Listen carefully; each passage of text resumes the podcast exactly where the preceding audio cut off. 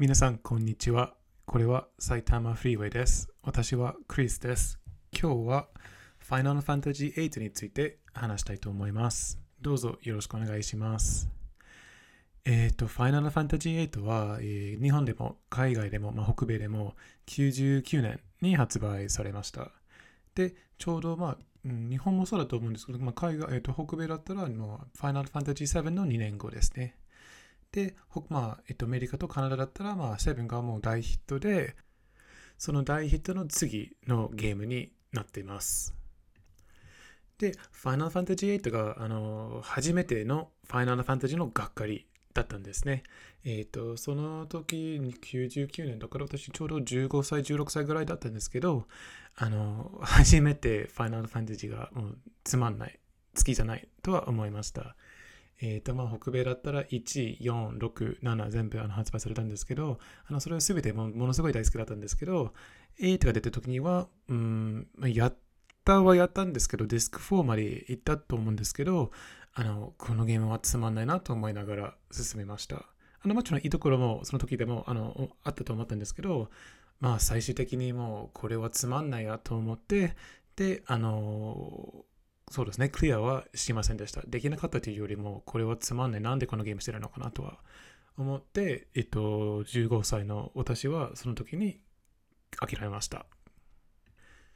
で、なんで何がつまらなかったか後であの説明するんですけど、あのまあその後に、えっと、99年から多分10年くらい経って、えっとまあ、2005年あの来日にして、そこから日本に住んでることになったんですけど、で、まあ、PSP を買って、で、まあ、プレイゲームアーカイブですかね。英語だったら PS1 クラシックスなんですけど、日本のゲームアーカイブで Final Fantasy VIII をダウンロードしました。で、その時は初めて日本語でやってみましたけど、多分その時は別特ににあの特にっていうか、あんまり日本語上手じゃなかったので、あの、さらにつまんなかったと思いましたよね。あの、もともとあんまり好きじゃないゲームで、で、さらに言葉あんまり理解できてないから、もうさらにつまんなくなってきたんですね。だから、まあその時はすぐ諦めたのかなと思います。多分1時間、えっ、と、スコールとリノアの踊りのシーンまで行ったのかなとは思います。で、そこからまた10年後かな？わかんないんですけど、2018年、19年ぐらい、うん、ちょっと覚えてないんですけど、あの、ゲーム関係の方に集まったパーティーにあの参加したんですけど、私全然ゲーム業界に入ってないんですけど、まあそういうパーティーにいたの友達が私を連れてっていただいて、あの、いろんなゲームの関係の人と話しました。で、その時は結構、そうですね、ゲーム関係じゃない人なので、ちょっと緊張しちゃったんですけど、あの、まあ、ある人と話を始めて、で、ファイナルファンタジーの話になったんですね。で、えっ、と、まあ、自信を持ってファイナルファンタジー8はつまんないなとははっきり言ったんですけど、その時は彼が、あの、いや、一番好きなファイナルファンタジーは8ですよと私に言い返しました。だからそこからなんか、え、いいところもあるんだ。えーとはちょっとびっくりして、あのそこからもう一回やってみたいなとは思いました。その後に多分初リマスターのあの報告あって、多分リマスターの発売されたらそれを買って、えっと、最初から最後まで英語でやってクリアしました。えっと、普段日本語のゲームは、あの日本のゲームは日本語でやりたいんですけど、あの諦めたくなかった。本当に今回クリアしたかったので、もうもしかしてつまんないから、今回は英語で楽にやろうかなと思いましたので、英語でやりました。で、リマースターやった時には、やっぱりこのゲームが本当に最高だなとは思いました。あの、若い頃と全然違う意見だった。だからこのファイナルファンタジーだけ、えっと、最初の印象、最初の意見がもう全然ダメで、で、だんだん、だんだんじゃないんですけど、も急に、あの、2018年ぐらい、2019年かな、やって、もう意見がすべて、あの、急にあの変わりました。だから、それがちょっと面白いなと思って、あの、何がダメだったか、なんで好きになったかについてちょっと話したいかなとは思います。まず、あの、この意見があまり他の方から聞いたことないんですけど、だからもしかして、まあ、合ってないと思ってる人もあの聞こえるかもしれないけど、あの、Final Fantasy VIII は、Final Fantasy VII みたいにプレイすることができますけど、そういう風にすれば、ものすごいつまんなゲームになります。で、ここ何言いたいかというと、あの、普通に RPG、いつもの RPG みたいに、まあ、レベル上げしたり、あの、まあ、あの、召喚集を召喚したりして、あの、別に普通にあの敵を倒したりして、まあ、進めるんじゃないのかなと思ったので、あの、そこから普通にバトルを Final Fantasy VII みたいにプレイしました。で、えっ、ー、と、8の召喚集、あの、まあ、ガーディアンフォース GF と言われてるんですけど、その GF のアニメーションがものすごい長い。だからバトルするときに、あの、もう召喚種を召喚して、そこから1分、1分以上待たないといけない。その綺麗なアニメーションがあのややってるから。で、まあ最初の時はそれはすごい綺麗だなと思われるかもしれないけど、もう慣れるから、ものすごいただ時間の無駄な時間になるから、それですごい嫌になったんですね。で、若い頃は、あの15歳ぐらいの時は、もうそれはもうつまんなすぎて、あのテレビを、普通のテレビに番組に変えて、ちょっとテレビを見て、でそしたらゲームやってることを忘れてしまって、あの、まあ、死んじゃったんですね。だからもう長すぎたから、本当につまんなかったなと思いました。ただ、本当は Final Fantasy VIII ではあんまり GF を使わない方が面白いですよね。あの、そういうジャンクションの制度があるし、そのジャンクション制度をうまく使えば、別に GF をあんまり、あんまりというか全然使わなくても良い。だから、えっと、7みたいにプレイできる。でもそうすればつまんない。で、ちゃんと8の制度、8のシステムを理解すれば面白いゲームになるのは面白いなと思いました。えっ、ー、と、もう一つ、そういうことはあるんですけど、あの、まあ、7だったら普通のストーリーがあって、で、まあ、あの、そういうシーンをいろいろ見たりして、で、ゲームを進むんですけど、あの、8は、結構大きい部分、ストーリーの大きい部分が、あの、ゲームの最初の、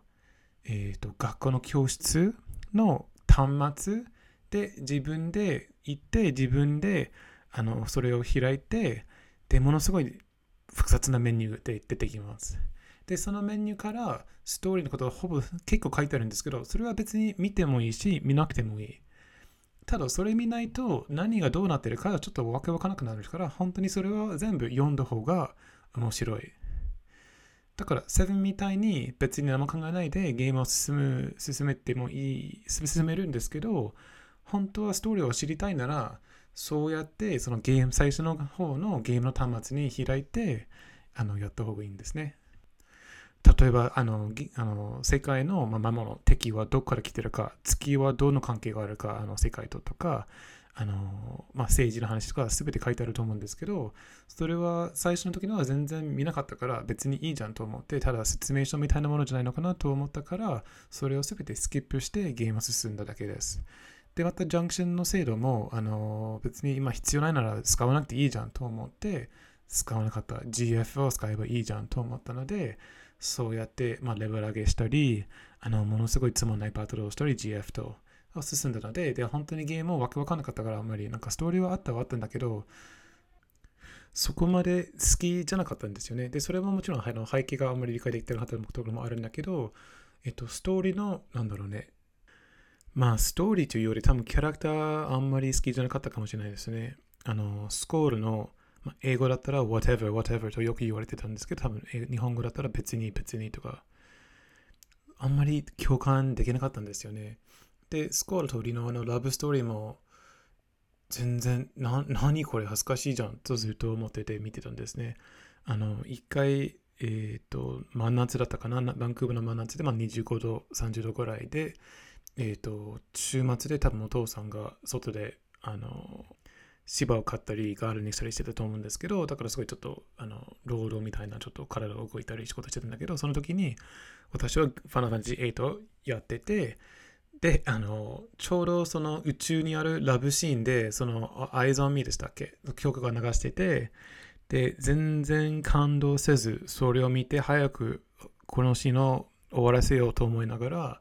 お父さんが部屋に入って、私のやってることを見て、ふーんと、なんか一言いいとか言ってないか覚えてないんですけど、多分まあ、がっかりの、この の感情で私は、いや、もう私も好きじゃないんだよ、これも好きじゃないんだよとは、すごい言った気がします。だからそうですね、特に15歳の時はあんまりそのラブストーリーは感動できなかったんですよね。で、面白いのは、あの、別にラブストーリーが嫌いだったというより、そのスコールとリノアルラブストーリーがあんまり感動できなかった。なんかすごい、なんだろうね、急に別に別にから好きになるって不自然だったかなと思ったんですけど、あの、逆に、えっと、ラグナとジューリーのラブストーリーがすごい良かったなと思いました。多分一つ二つのシーンしかないと思うんですけど、ゲームでは、あの、ラグナがピアノの演奏会を聞いて、そしたらジュリーの部屋に行って、ちょっと緊張しながらあの話するのはすごい大好きだった。で、いつも、今もそうなんですけど、なんでラグナとジュリーのシーンがすごい好きで、なんでスコールトーリーのシーンがあんまり好きじゃないか、まだわかんないんですけど、まあ、そのすごい印象が残ってます、いつも。えっと、話ちょっとずれてるんですけど、あの、まあ、若い頃は好きじゃなかった。ちゃんとあの FF7 みたいにプレイしたので好きじゃなかった。で、それを捨てて、その考え方を捨てて、えっと、まあ、2年前ぐらいにクリアした時には、これが違うゲーム、ちゃんと制度を理解しないといけない、ちゃんと制度を使わないといけないと分かって、ゲームをやりました。で、それその時は、まあ、楽しかった。で、その時も、その、キャラクターの全てのつながりも分かったから、もともと分かったから、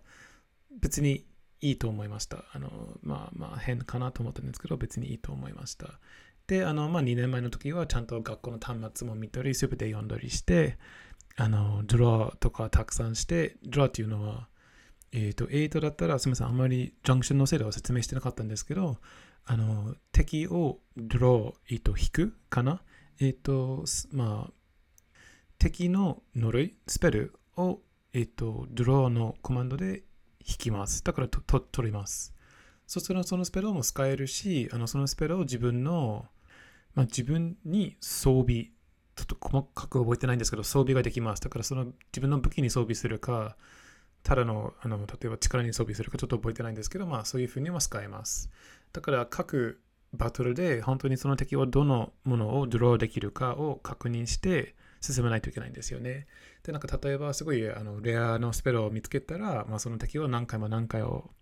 バトルしてたくさん取ればいい。だからやっぱりバトルの考え、プレイヤーの考え方を変わらないと、あの変えないとちょっとつまんないんですよね。もうこれは7じゃない。8は7じゃないから、ちゃんと8を大事にして、8のプレイのやり方をするすると楽しめるとは思っています。で、あの、15歳の時、15歳の時も、あの、そのカードゲームが、あの、FFA の中にはカードゲームあるんですけど、まあそれは前も今もものすごい楽しいゲームだなと思ってますけど、あの、15歳の時は、ただそのゲーム自体が楽しくてたくさんやりました。で、あの2年前プレイした時にはもうたくさんやってたくさんあの楽し楽しかったけどそのカードの使い方も理解してそのカードでどうやってスペルもあの作れるかカードでどうやってバトルに有利な使い方、あのバトルでどういうふうに使えばいいかも理解して、そういうふうに使いました。だからそれもあのまた全体のあのシステムとかを理解してもっと楽しめたかなとは思います。なんか本当に面白い。つまらないやり方もゲームに含めていますのは面白いと思います。セブンやりたい人はセブンふうにやってもいいけど、そしたら好きじゃない。ちゃんと8のことを何かを自分で調べて、自分で分かって、にすれば面白いゲームになるのは、なんか、よく作ったなとは思います。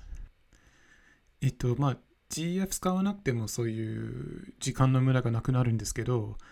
まあ、あのリマスターでもやっぱりロードの時間がまだ長いんですよね。だからバトルの始まりだったら多分20秒以上時間かかるんですよね、毎回のバトルで。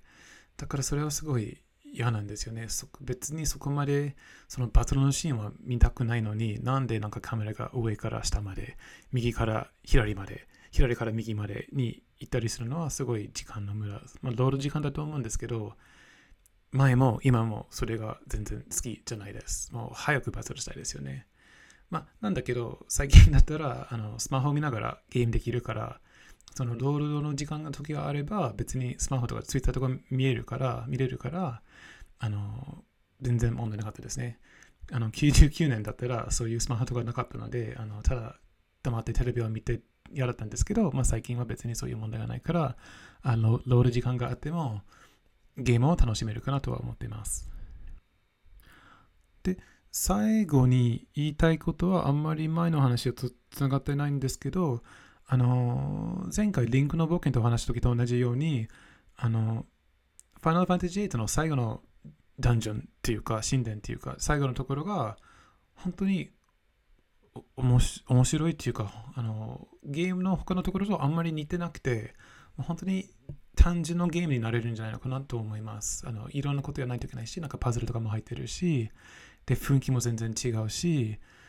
あの、本当に楽しめたんですよね。多分15歳の時は、そのラストダンジョンの前に諦めたので、あの、2年前にやった時には初めてそのダンジョン入ったので、えっ、と、ものすごい楽しめました。多分、ファイナルファンタジーの中の一番好きなダンジョンが FF8 の最後のところかなとは思います。前の話とあんまりつながってないんですけど、なんかその印象がものすごい強いので、それも言いたかったなと思いました。で、まあ、すべての話をまとめると、もう昔は本当に8はもう大嫌い、ロール時間多い、バトルつもない、レベル上げは何も効果はあんまり感じなく、ストーリーもわけわかんないかったんだけど、そのゲーム関係のパーティーに行ったおかげでもう一回ちょっと考え方をやり直して作り直してもう一回やってやっぱりすごいいいゲームだなとは思いました。まあだから、えっと、一番好きなファナファンタジーじゃないんですけどえっとまあみんなもしかしてランキングあるんですが、まあ、私の3番目好きなファイナルファンタジーですえっとなのでもし何ですかね嫌い、このゲームが嫌いな人いっぱいいるかなと思うので、あのもう一回やってみてもいいんじゃなじゃないかなと思います。で、これは普通の RPG より、あのちゃんとファイナルファンタジー8の精度を分かった上でやった方が楽しいかなと思います。えっと、スコールとかリノアとかあんまり好きじゃなくても楽しめるかなとは思います。